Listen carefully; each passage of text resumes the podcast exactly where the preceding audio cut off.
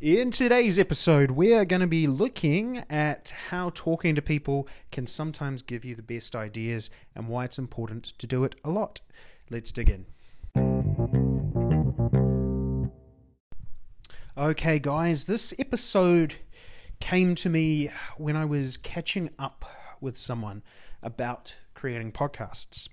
And we started having a chat about the neurodiverse. Um, and, you know, in this conversation, I, I, believe I was imparting some advice and, and giving him some help with what he was trying to achieve.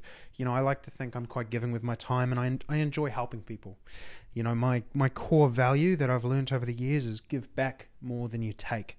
And if I can end my life with feeling that I've given back more than I've taken, then I've been successful. Real easy way to live my life and enjoy it.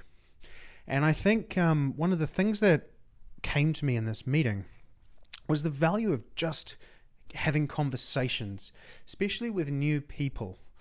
You know, you can have a conversation with a new person on a different topic than you're used to, and what comes from that conversation, it can be that input or that spark of an idea. And I think dyslexics, we are so, and anyone on the neurodiverse scale on the right brain, we can be inspired, and it's kind of like having a muse these conversations act as a muse or someone that something that inspires an idea or a different thought process or a different avenue. And what I found from this conversation that was really interesting is it actually, you know, I don't it's I find it hard sometimes to articulate things to myself. But when in a conversation I can sometimes bring something out of me that I wasn't I, I've forgotten or wasn't even consciously aware of. And what I you know, what kind of came out is talking about my vision for where this podcast is going to go and what impact I want to leave on this world.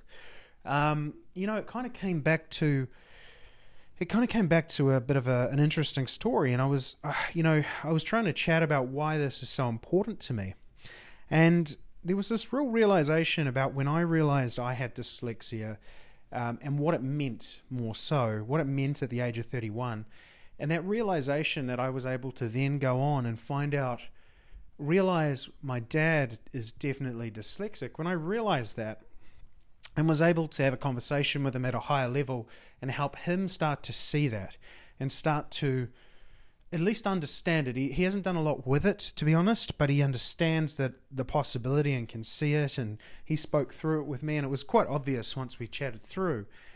You know, not even so much on what it did for him, but what it did for me is it helped me understand him. It helped me understand why he did things when we were young, why he wouldn't go out sometimes to do the same thing twice because he could already imagine it in his head and couldn't see why he would do it twice. Um, you know, I could understand why he closed off. I could understand why he found it so easy to go and work from another country for a couple of years and be away from us because, you know, isolation can sometimes be a lot easier for dyslexics. I could understand so much about him. And to me, that is a massive gift. To do that at, at this age, to understand that. Um, you know, there was animosity between us for, for years. But to understand him in this way, you know, our relationship's gotten better. It's a relationship of understanding and acceptance where it wasn't before. It was just it was just anger and confusion and we used to butt heads every time we met. It was just, you know, he always thought he knew what he was talking about. He always was right. I was wrong.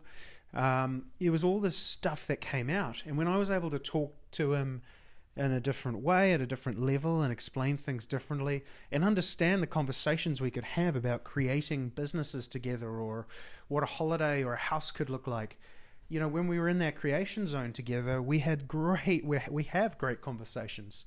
We're both passionate about those conversations instead of talking about the things that caused fights. You know, I see it as a gift that I was able to do that. And I see it as, you know, that experience drives me to help others realize that they may be dyslexic. It drives me to help them look at their family and their parents, why they've got negative relationships why their dad or their mother could be the way that they are. You know, if you understand that they're doing it because not they don't even realize they're right brained in this way and it's causing these challenges, man, it's it's a weight off your own mind. It, honestly, I, I I haven't expressed it that much before. I've spoken about my dad being dyslexic, but it's bigger than that, and I think I, I've kind of not really looked at it in that way. And it took having a conversation with someone, discussing this, and having quite a, a you know a broad conversation. It started from a completely different seed of a conversation to come up with this. So I guess what I'm saying is if you want to move past a problem or a challenge, just start talking to someone. You know, it doesn't matter who it is, just start talking. Start opening up, start moving through the dyslexic conversation which goes to 10 different places within a couple of minutes sometimes. You know, but it'll start getting your mind moving. Talking to just yourself, it doesn't work in the same way in my opinion. You've got to um, you've got to go past it. If you ask yourself that MIQ question that I, I um, talked about the other day and it doesn't work, get it out of your head.